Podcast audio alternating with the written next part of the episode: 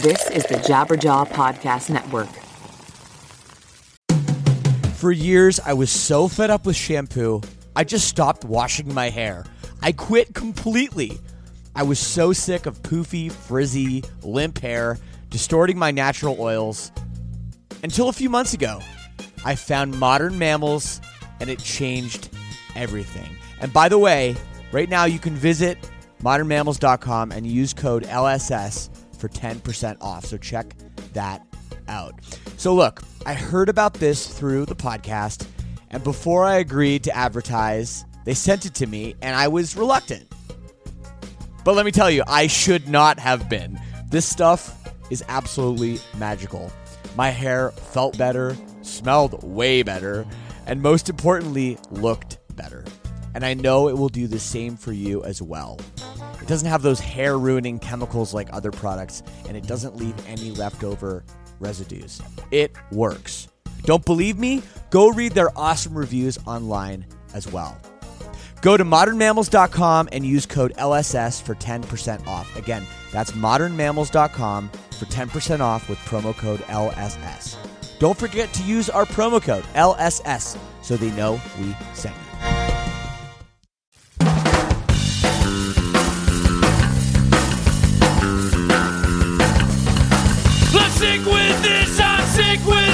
Situations I find large judgment My own sweet down to the T24 I don't recognize simple things anymore I don't wanna be defeated, I don't wanna be defeated I don't wanna be defeated, I don't wanna be defeated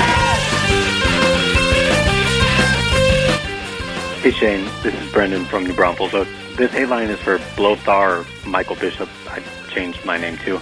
He's the lead singer of the band Gwar, which you'll recognize from the famous song Gwar. Huh, good God, what is it good for? Absolutely nothing. Michael made the hard decision to leave the University of Virginia to rejoin the band. I tried to do a little research on UVA, but they didn't have a website, which makes sense because UVA can't put together three W's. Now that Michael left, everyone's drinks on campus are warm because he was the only one who knew the recipe for ice. UVA is the home of the Cavaliers, which is the first time in history someone from Cleveland can say they're doing better than anywhere else. Hey Shane, bull fucking shit you were wearing shorts at Warped. At the San Antonio date, it was over 100 degrees and you were literally wearing a black jacket and pants. Speaking of Warped, that's the only place that anyone ever involved in a Gwar show has been hot. According to Blothar, Gwar is like the mafia. You're never really out. Which is really confusing because according to his girlfriend, he's never really been in. Gwar can make fun of Trump all they want, but he doesn't even know they exist. Not just because they're not famous enough, but because they claim to have been created from the depletion of the ozone layer. Trump knows climate change doesn't exist, so how the fuck could Gwar? The people that handle the blood in Gwar are called aides, Shane. It makes it nice though, with all the extra people when they hit the road, they can hop on the HIV lane. It's crazy to me that Gwar literally created their own bar just so they could get people hammered enough to listen to Guar. Apparently it opens up after all the other bars close down because you'd have to be hammered to decide to go there in the first place. And Shane, you can't ask for fucking costume ideas on the day of Halloween.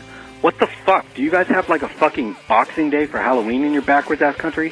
Fuck you, dude. Oh, a little hate line action. I told you I'd roll out a clip sooner or later. Uh, welcome back to another episode of Lead Singer Syndrome, episode 102. Uh, can't believe it's been that many. It's so cool. And we have a great episode this week. I talked to a total rock star, Josh Todd. You know him from Buck Cherry. You might know him from his new solo side project, Josh Todd and the Conflict. Wonderful to have him. Uh, it's a great episode. Sit back, enjoy. I can't wait for you to hear this one. And of course, once you're finished listening to this, go back and listen because we got 101 other episodes. You know, just chilling back there. You just you click on them, you, you play them, you go boop, and they play. But hey, it's great to have you back. Um, this podcast, as you know, I talk to other lead singers about what it's like to be the front man or the front woman of a band. And of course, if you want to get in touch with me, it's super easy.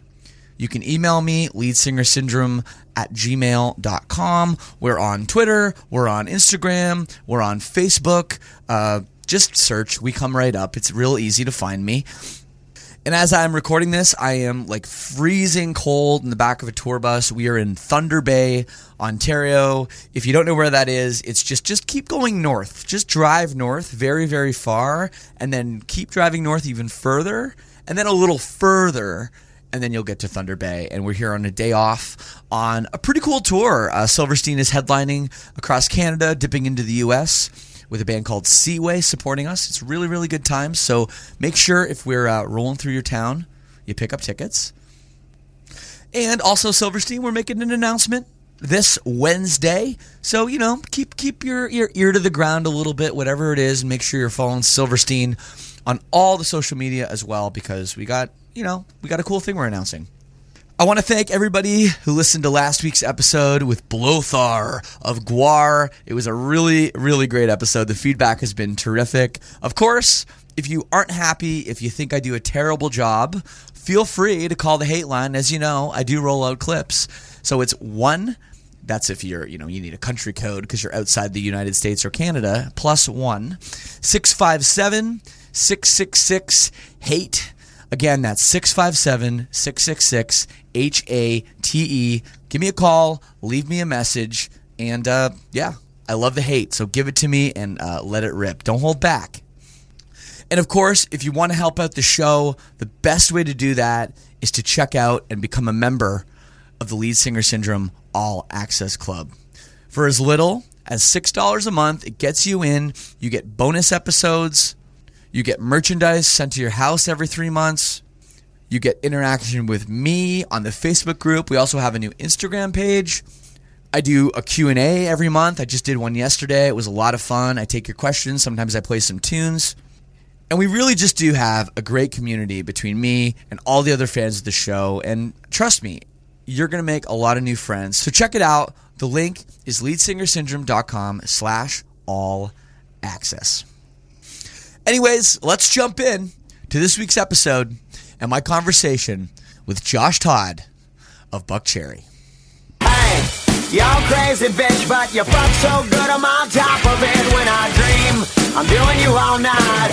All down my back to keep me right on. Hey, y'all crazy bitch, but you fuck so good I'm on top of it when I dream. I'm doing you all night. All down my back to keep me right on. Oh, okay. Um, yeah, I'm good. Uh, out here on the road, just started uh, Josh Todd in a conflict year of the Tiger tour. It's going really good. Nice, nice. Yeah, you're the tiger. The title. I uh, I was curious about the title. First, first of all, the track. The title track is is like insane. It's so heavy. Um, I didn't know what to expect. It's it's very very heavy. You're pretty much screaming through the whole thing. How's that? How was that experience? Because that's got to be the heaviest thing you've done at least in a very long time.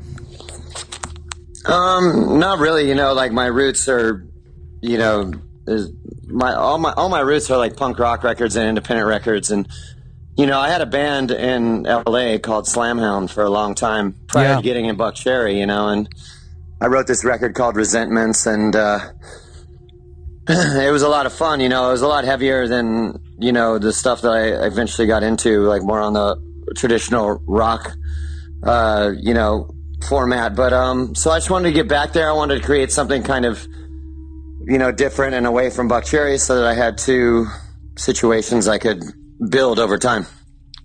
Definitely, no. I, I think it's cool. And the, the what's the reference to the title of the record? Because I was like, okay, you're the tiger. He must be born in the year of the tiger or something. But no, you're a year of the No, dog. no. So so what's No, the yeah, what's the yeah. reference there?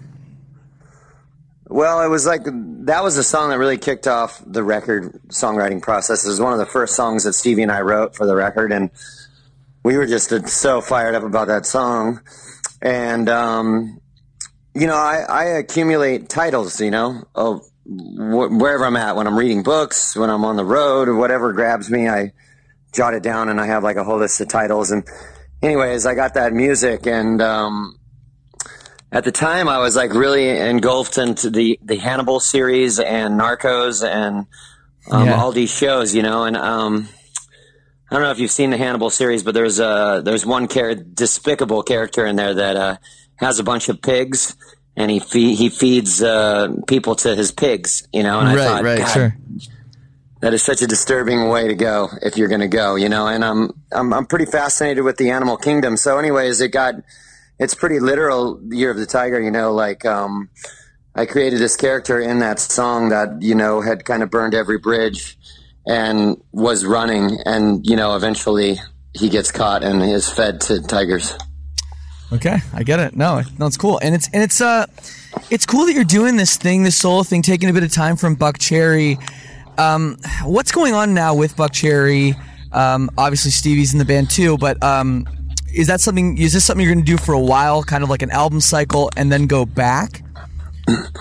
Buck Or you're not Cherry's in sure? the best place. The, Buck Cherry's the best place it's been in three years. It's a band again, and uh, it's great. I mean, we did a lot of touring last year, and um, we've been doing a lot of touring with Buck Cherry, and it was time to give it a rest. You know, we've also done a lot of shows this year with Buck Cherry. We started doing shows back in February, so Cool. you know, it, it's not like we haven't done shows. We've done a, a bunch of shows with the new lineup, and we got a show coming up on December 16th in Temecula. We're doing we're doing you know shows here and there around the uh, the Tiger Tour, but um, I'll get back to that uh, once I'm done with this. I really want to pay attention to it and and build it up, and then eventually I'll go make a Buck Cherry record and do that.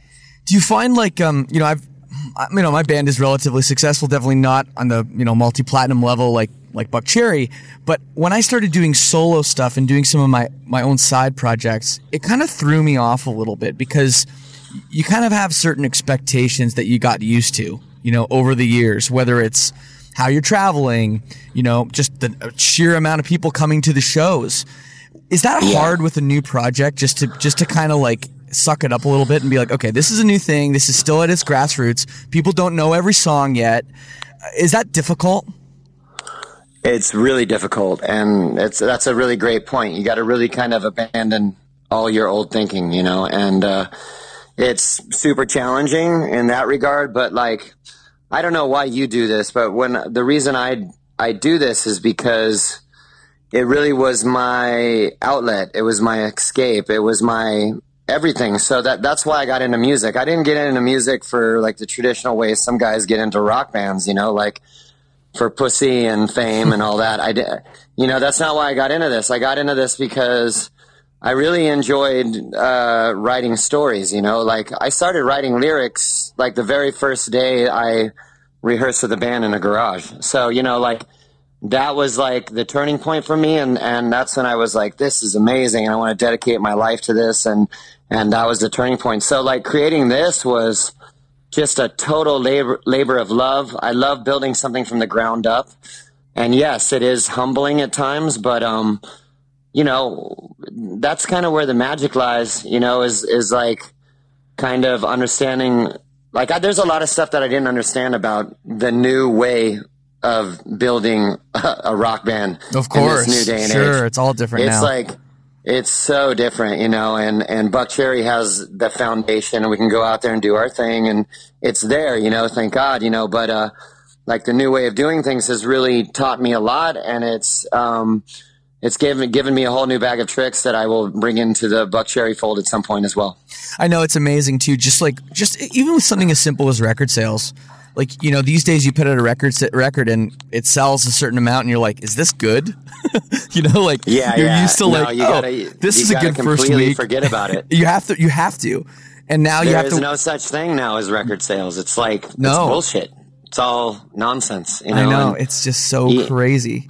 even if you have like a top five song on active rock radio, it, it doesn't really mean much. You have to really, you know, we live in an ADD society now. Like everybody is infiltrated with information like 24 seven. They're literally looking at stuff.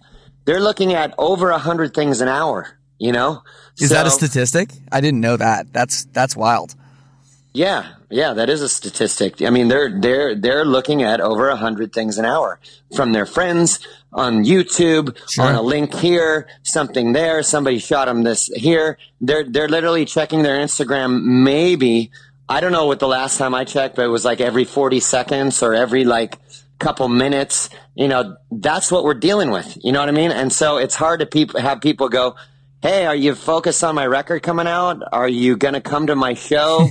do, you, do you even fucking know about it? You know what I mean? No, totally. And, and it's especially like with my band doing so many music videos, I feel like we do a music video and then it's like, it's just gone. You put it out and it's up and it's, it's there for a week and then it's like, does anyone Yeah. watch it anymore? Which, which Yeah. brings me, you know, I wanted to ask you about your video for, for your song Rain, because that's a great video and probably a video that, I mean, I hear, maybe I see the Narcos, uh, a little bit now that you mention it. Um, but you know, you know, that's the kind of video that at least it tells a story and it's something. It's not just, you know, there's nothing wrong with a bunch of guys in a white room, but it, you know, I feel like you have to make content that's gonna, you know, stand up and hold up a little longer. Yeah, it's it's really weird. You don't know what people are going to react to, and so whenever that's the case, you got to really do what's true to your you know your art and what you want to create. You know, and usually it translates. You know, people can see the passion and, and what's going on. You know, and and that that video like was really really cool. It was really great to work with Billy Jane again. We'd done a bunch of videos together and and it, it kind of turned into to live or die in LA, like that type Right. of vibe. You know, it started in a way different place. You know, I wanted more of a Tarantino type uh, scene in a fucking like Western saloon, and everybody dies at the end. But we didn't have the budget for that, so uh, that's when we got to that. No, no, it's it's a great video. People should check it out. And um, yeah, it's it's really cool. I mean, you made the record with um, with Eric Kretz, who's you know most known for playing drums in Stone Temple Pilots. Um, yeah. Was it different for you making a record, kind of you know with you sort of at the helm? Along with him, rather than the Buck Cherry, you know, major label machine, probably looking for a single, looking for, hey, we got to make this kind of record. Was it a lot different that you could kind of do, you know, for lack of a better phrase, whatever the fuck you wanted. Actually, it's completely different. This is the first time we've been on a major label in a while. You know, like Buck Cherry wasn't on a major label. You know, Oh, this is a, this this is considered a major label record. And uh, going in, you know, Stevie D co-produced it with uh, Eric Kretz, and Ryan Williams engineered it, and he did all those Brendan O'Brien records. So, Oh, yeah. you know, the the mentality I have with making a record is to be really prepared prior to getting into the studio. So we uh, we were well rehearsed. We had all the songs, all the arrangements. There was no bullshit going in. There was no like, oh, what are we going to put here? We don't have anything for this section or anything like that. It was just go in and record it. We recorded that whole record in 11 days. That's amazing. Yeah. Wow. Well, I, I mean, I think I heard somewhere a long time ago that, that your 15 record, Buck Cherry record, was recorded in only 15 days. 15 days. So, that's correct. you know, so I guess that's, if that's something that you've done in the past, for me personally, I'm like the worst. I'm like writing lyrics the night before, like I have to sing a song on the last day of tracking. So, um, I can't relate to that, but that's, that's good for you that you have that, that ability, you know, to be like, all right, we're going to put a, a date on this and we're going to get it done and record it. And, and I, I, I have a lot of respect for that. Well, I don't like to waste time and money. You know, like Sure. I would rather spend all the time like writing and rewriting and writing and rewriting and doing all that. You know, in uh, in a dirty rehearsal room, and then just go in there and fucking you know capture the moment. You know, capture the live true essence of the band. You know. Absolutely. Absolutely, man. Well, I want to go back to some of the early days and talk a little bit about some of the stuff that happened with Buck Cherry because it's it's very interesting story, and I don't think you get a chance to you know do a long format and talk about it. But I know you're from you're from you know Orange County, California, and you have a bit of a punk rock kind of background. Um, talk to me about that and what it was like growing up. You know, I guess I guess in the 1980s. Uh, you know, in the Los Angeles suburbs. How was that for you? I mean, it was a big movement at the time when I was a youth, you know, but there was music all around me. Like my, uh, my mother used to, uh, clean the house and listen to like Rod Stewart and Willie Nelson and Kenny Rogers and, and like the Eagles and those type of records. And, and my sister, my older sister was, uh, she was into all the Prince era bands, you know, like Prince, Apollonia Six, uh, Vanity, uh, what is it, Vanity Six or something? Maybe I got, maybe I have that wrong. But anyways, Sheila E, The Time, all those records, um, Yaz, and I started listening to all the, I sneak in her room and listen to her records, you know, but yeah. I was also pretty angry inside, you know, and, um, I, there was just a lot of dysfunction going on in my life, you know, so I really gravitated towards punk rock music. I, I really liked the honesty of the records. You know, these were these were bands that weren't making uh, records for major labels. They had no rules. They Yeah. said what they wanted to say, and it was a very honest interpretation of what was going on inside of them. You know, and so those were the records that really spoke to me, and I, I really loved that. Absolutely. And, in your family structure was was did you have like do you live with your mom and your sister? Was your dad not in your life? Was that you know part of the anger or, or what what really stemmed from that? Uh, there was a lot of stuff, you know. Um, my mom was married a few times. Uh, my father, uh, my father committed suicide when I was ten. Oh, you know, so you know there was just um, just a lot of stuff going on. I became like this kind of like my mom worked full time, and so uh, we had a lot of trust in our house. You know, as far as like. Uh, my sister and I were kind of on our own a lot, you know, in the house. So I became kind of a, just a, a bit of a wild animal, you know, for for a lot of my youth, you know. So um, I would just seek things out and find ways to uh, fulfill my, you know, crazy universe that was going on. So when was it that you got enamored with with music, you know, so much, whether it was punk rock or whatever it was that you're like, okay, I got to start a band. I got to start, you know, making my own music. When did that happen? It was weird, you know. I wanted to be a professional surfer for a long time, so I surfed every day for you know a long time. And You still then, surf? Um, uh, I don't surf as much. I got kind of into uh, go kart racing, and I have kids, and I have a lot of stuff that, that occupies Sure, my time. get but um, but uh, like so, I was really kind of obsessed with surfing at the time, and then um, one of my surfing buddies was a drummer, you know, and uh, he knew I had a. I don't know. You know what? Like to this day, I don't understand how they wanted me to sing because I wasn't really a singer, you know, and and so I don't know if I was 15. I think I was around 15. They they had a band. It was the only band in school actually, and they were like, "Why don't you come down? We need a singer." And so I was like, "All right." So I went down there and I I plugged a microphone into a guitar amp. Yeah. I just remember my my my voice was like all distorted and and uh, I was just screaming, you know. And Yeah, but that makes it sound so much better when you do that, right? Because then no one can actually hear if you're in key or not, yeah. and you're probably not. Yeah, I was, I was, I was horrible, and and they were only playing covers, and I was like, hey, something inside of me just said, hey, you guys want to let's write an original song? Like I was like, and I just started like kind of running the show, and I said, I asked the guitar player, I go, do you have any original like guitar riffs? And he played one, and I just got down on the ground and started writing lyrics, and we wrote a song that day, you know, and that was like, that was it. Uh, that was when surfing went on the back burner, and I was like, this, this is all I want to do. No, that's amazing. And, and like, I'm, I don't know, I don't know my, my time, my time frames here, but like, I assume this was like the mid '80s, something like that. Uh, yes, it was. and that's like when all the hair metal stuff was going on. I mean, punk rock was Yeah. going on too, but you're right there in California, like where all that's happening. Was that that must have been something you couldn't avoid, you know, being influenced by?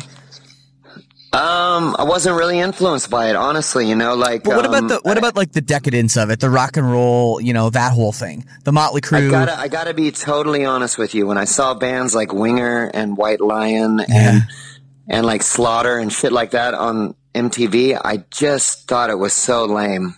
I really did. I, as a kid, I just thought it was ridiculous. You know, I didn't listen to a major label record till I was like 17 and all the, the, the, the first like real rock records I got into was like ACDC, Metallica and Led Zeppelin. You know, that was like what I like started listening to. And then cut to like there was all this like, you know, cro- you know, cock rock coming out and I, I just I didn't understand it. You know, I thought it was um, contrived and lame, and and then um, until GNR came out. Then GNR came out, and and I saw Axl.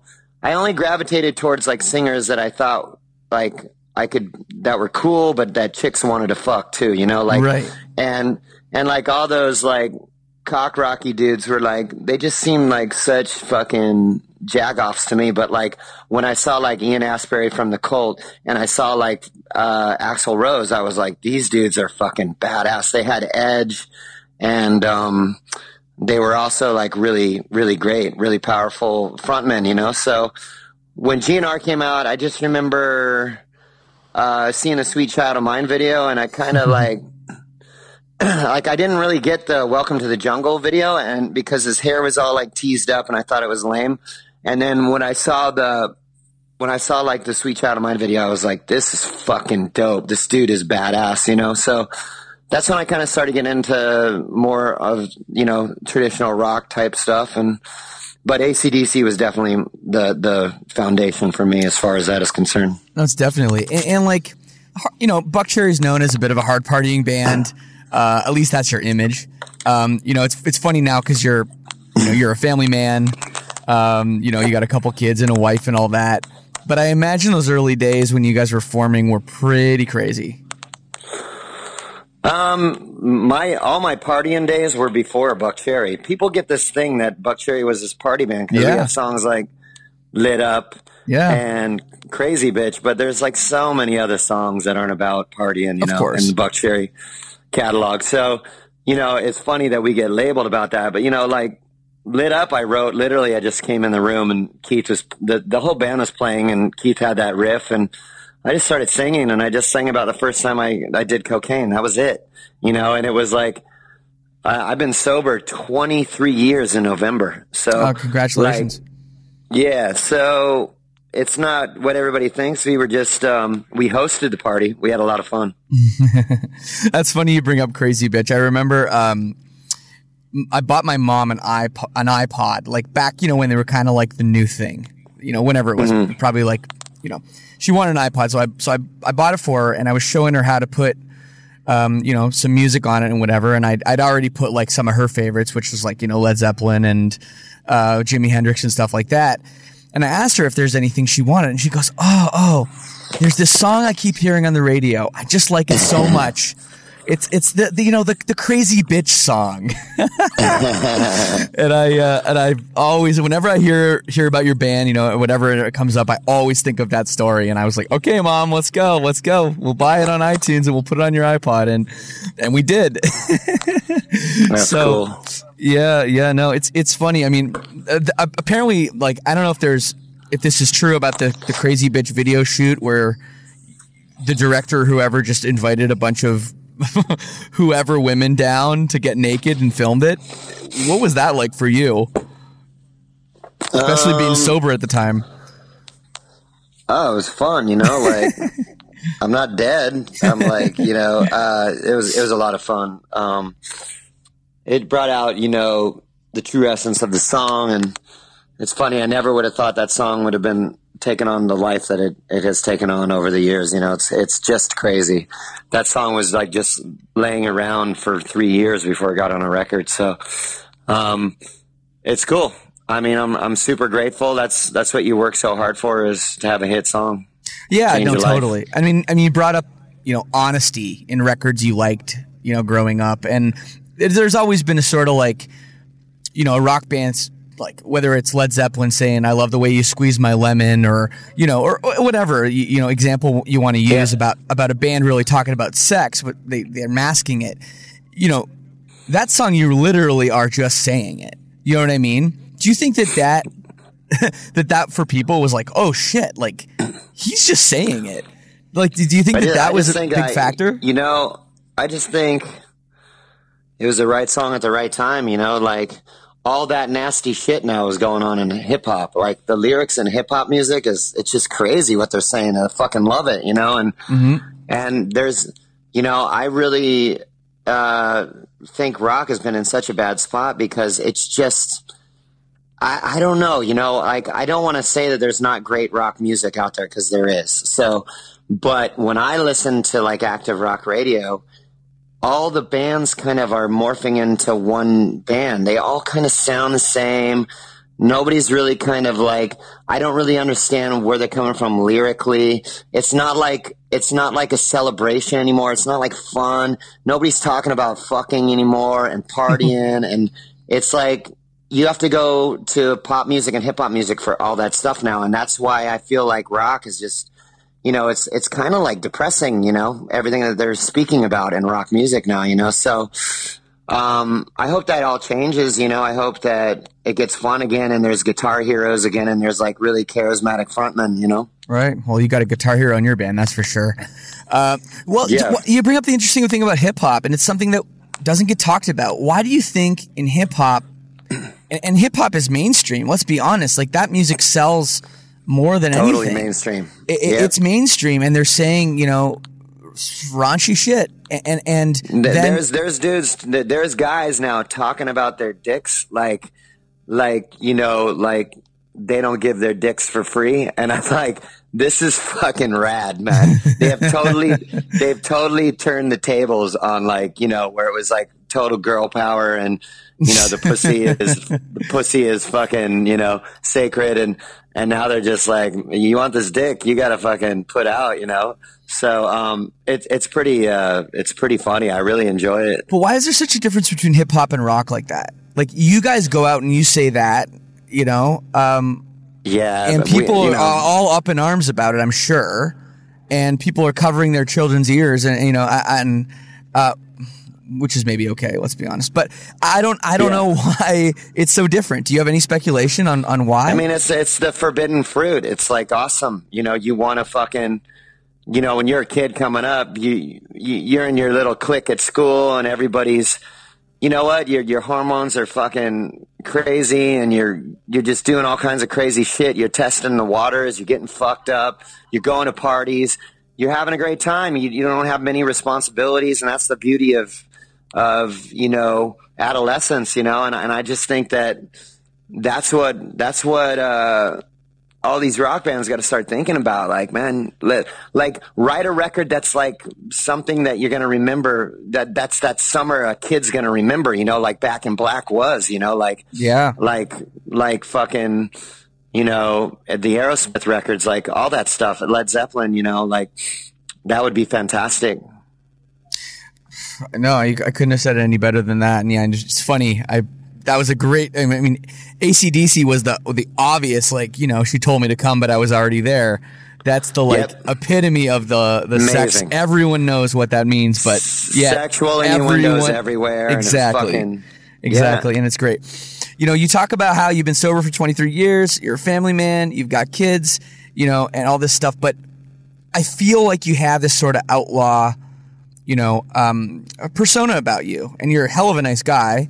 Um, where does that come from? Is that something that you try to try to you know keep up in terms of a reputation? Is that something you think is important to your fans, or do you not really care at all? Uh, you know, um, I have a hard, you know, I've always had a hard time in social situations. I don't really enjoy like big crowds of people and socializing, and it's just not my. It's never been like something that was awesome for me. So a lot of people think I'm a dick, you know, and until they until they get to know me, and I, you know, I kind of keep my circle of friends very. Uh, I can count them on one hand, you know. So. Um, I don't do that on purpose. It's just the the way I am. Like when I go out, I want like a task to do. Like I'm I'm good. Like if there's something to do, but if there's nothing to do, I really don't care for small talk and hanging out and all that kind of stuff. And and that's when people think I'm a fucking big asshole. So, um, uh, I don't know. You know, um, I just I like to work. You know, I like to create. Um, and that's it. You know, when I'm not working, I, I like to just tend to my to my kids and my home life, and, and that's that's kind of me. How old are your kids now? I got one that's 23. I got one that's uh, 11, and I got one that's going to be uh, eight. Wow, 23. I didn't know you had a 23 year old. Um, I do, yeah. is that a, is that a boy or a girl? girl? And and is that like your everything? I mean, that must be so rad to have. I mean, she's watched She's your whole career. I mean, she's I mean, that's she's uh she's a big reason why I got sober. I didn't want her to see me fucked up. I was a I'm a really really bad alcoholic and drug addict. You know, so like uh when she was born. I didn't. I, I had to break the chain, you know, and that was uh, she was a big part of that. They always say that. Yeah, I don't have any kids, but they always say that that it's like almost instantly when you have a child, something in you changes. Listen, I love kids. Like, I love, they're so honest and amazing and like, they're, they're incredible. So, you know, if you, if you haven't had kids, you got to do it. You know, you got to do it. I'm not getting any fucking younger, that's for sure, man. Um, dude, this is this is rad so far. Um, I want to talk about the just the whole Buckcherry thing and how you guys basically had pretty pr- two pretty successful records. Um, you know, one of which which you know with lit up went gold. Um, and then you guys went away for a while. It looked like you were going to start another band. It looked like you were going to be a member of Velvet, uh, Velvet, sorry, Velvet Revolver for a second. Then all of a sudden, Buckcherry is back and bigger than ever. That like that is something to be proud of. I mean, that's crazy. Yeah, you know, that was a weird time. It was a weird transition, and everything happens for a reason, you know. And um, and I'm glad we had that shot, and everybody told us everything we couldn't do, and we just did it. Like eh, there's there's no there was nothing on paper that said Buckcherry was going to be successful at that time. No one would sign the 15 record. No one in the United States would sign that record. So our, our manager created his own label to put out the record, 11-7 Music, and um, and that's how we got it out. And we got a little money from Japan. That's why we could only make the record in 15 days. We only had a little bit of money, and um, just it was it was a collective thought. That's why that it all happened because we were all kind of at that. We were right there on the edge. You know, we knew there was this was it. You know, and uh, we went for it, and it all worked out. Yeah, it's crazy. No, and I guess after your second record, I don't know what happened with Buckcherry, but you know, exploring other things and and like I know you were playing with some of the guys from Guns N' Roses. What was that experience like? And is there any regret there, or, or almost the opposite, almost relief? You know, knowing now that it worked out. You know, with the comeback.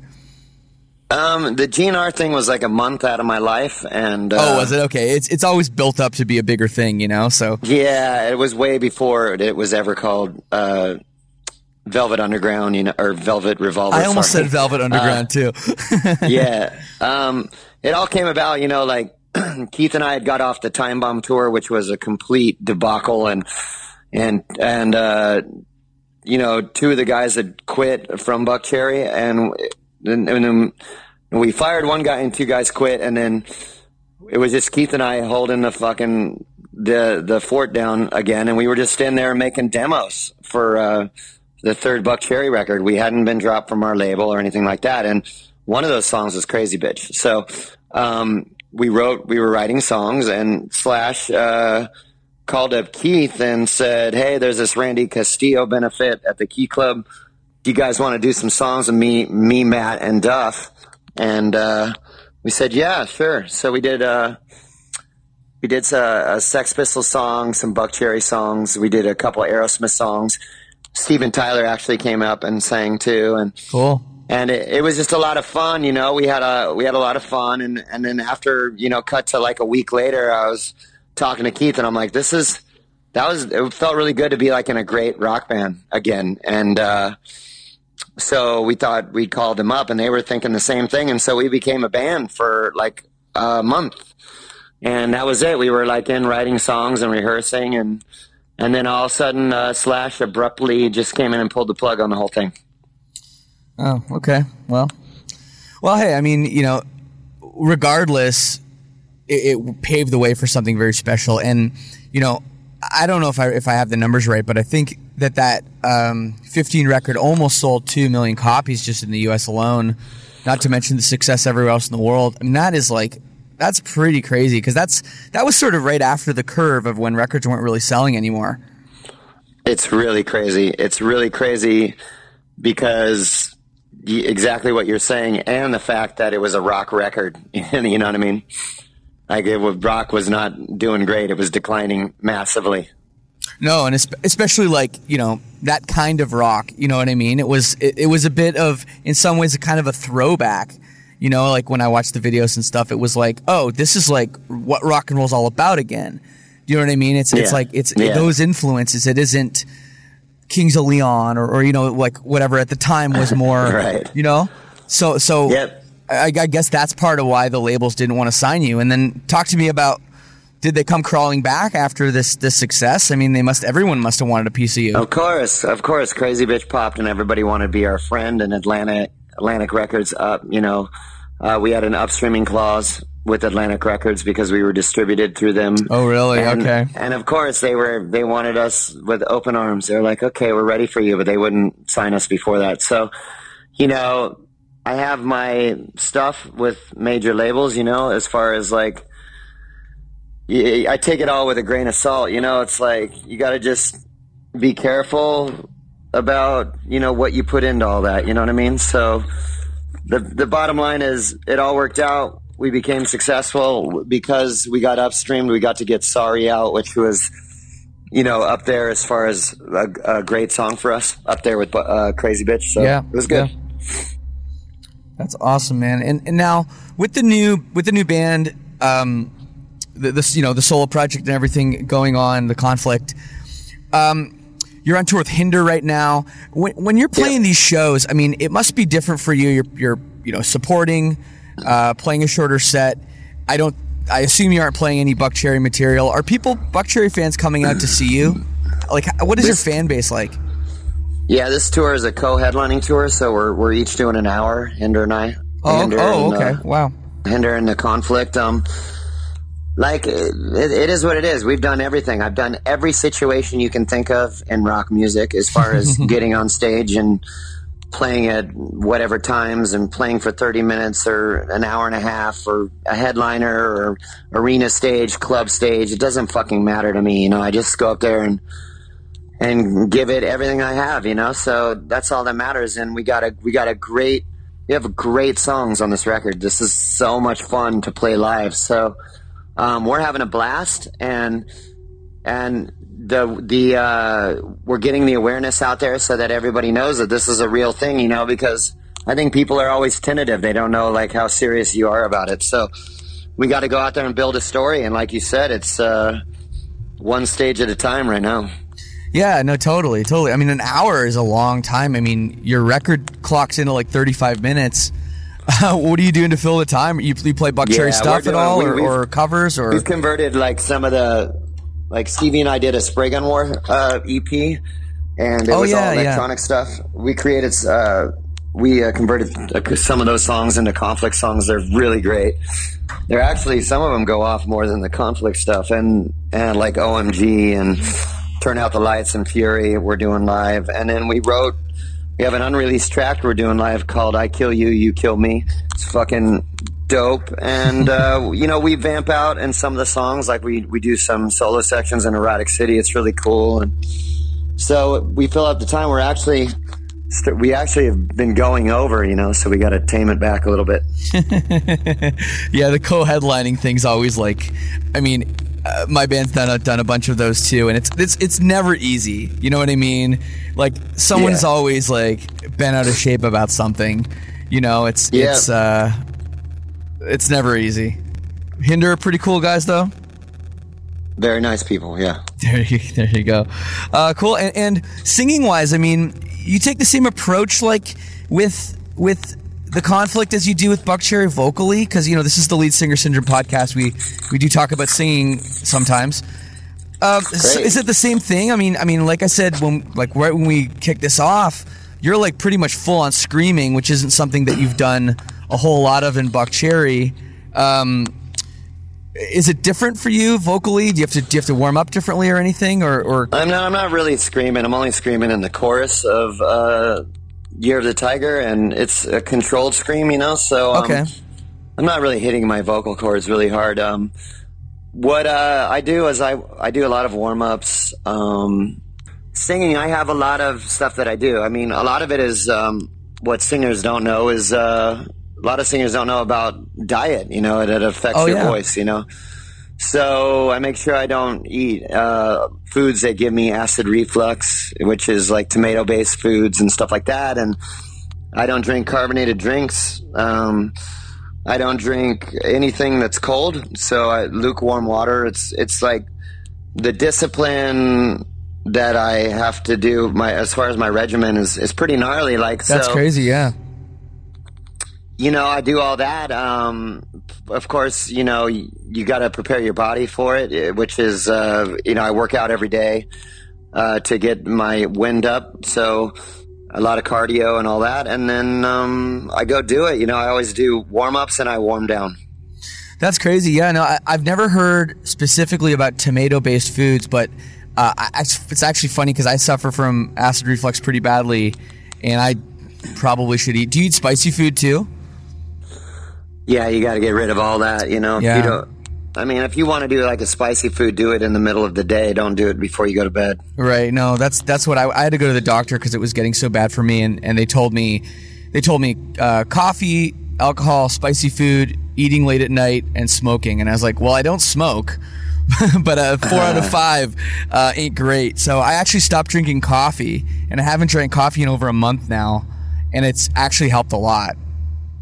Yeah, I can't stop coffee, but uh, like, um, It was tough for me. The first of, two I weeks were drink a weird. lot of water. I drink a lot of water, and I don't. Um, I don't eat like three hours, four hours before I go to bed. So, you know, and and I do uh, baking soda. Like you just take a little baking soda, like a teaspoon of it, and put it in some water, and do it every couple of hours. You know, like if you feel you have a lot of acid reflux that day. Really? And yeah, it's like a natural remedy for acid reflux. That's totally crazy. No, I've I've uh, I've actually never heard of that. So uh, Go get a bacon. Go get a baking soda box at the supermarket and look on the back. and it'll tell Okay, you. cool. Uh, that's great, man. I don't want to take up too much more of your time. Um, I know you're on tour and stuff, and you probably got all kinds of things going on. Um, but I do want to ask you what's coming up next uh, with this tour, with with everything else, whatever's going on in your life, and um, yeah, give me the rundown. What's coming up is we're six weeks out here with Hinder and Waylon, and uh, Adelitas Way is coming on this tour as well here pretty soon. And um, we're riding this uh, till like December 3rd. Then we're going home. Like I said, we got a one Buckcherry show at a racetrack in Temecula for Robby Gordon event. It's going to be awesome. Uh, December 16th, we're going to do that. And then we're going to break for the holidays. Then Conflict is back on tour February. Sounds awesome, man. That sounds awesome. And uh, the new record, people should check it out because it's great, anyways. But it also has a Prince cover, uh, Yes. which is rad. Um, tell me about that really quick. What was the decision there for that song? Obviously, um, you know, in in his memory. Well, you know, we're huge Prince fans, and when like Prince passed away, it was like devastating for Stevie and I. You know, we're like, how can this happen? I mean, this is a guy I thought was going to really age gracefully and kind of have a have a very strong voice. You know, very late in his life, and Totally. and uh, it was it just blew me away and i think you know a whole nation and like so everybody and their mothers was doing prince songs live and so it just wasn't the time at that at that point in time we I was, we wanted to do something from like nasty prince because that's what the prince we like so yeah. uh, we we we just we took a swing at it. We didn't know like it's really hard to do a Prince song and make sure it's good because it's got to be great, you know. And and so you know the challenge was taking it and making it sound like a conflict song, and I think we did a good job with it. Absolutely. I think so too. Well, Josh, thanks, a lot for your time, man, and everything, and uh, have a great rest of the tour. And uh, thanks again. Awesome, man. Take care. man. You too. Yep. See you. All the best. So there it is with Josh. Thank you so much to him for taking the time out of his tour schedule uh, to do it. They're on tour with Hinder. Um, you should hear me rip "Lips of an Angel" for some karaoke. I, I, uh, honey, why you calling me? I can really put that voice on very well. So they're on tour now. Check it out. Also check out Josh Todd and the Conflict, the record. It's actually really, really good. Um, I will leave you with a tune of that for sure in just a minute. But before I go, please make sure you're subscribed to this thing. I don't want you missing some of the great episodes we have coming up.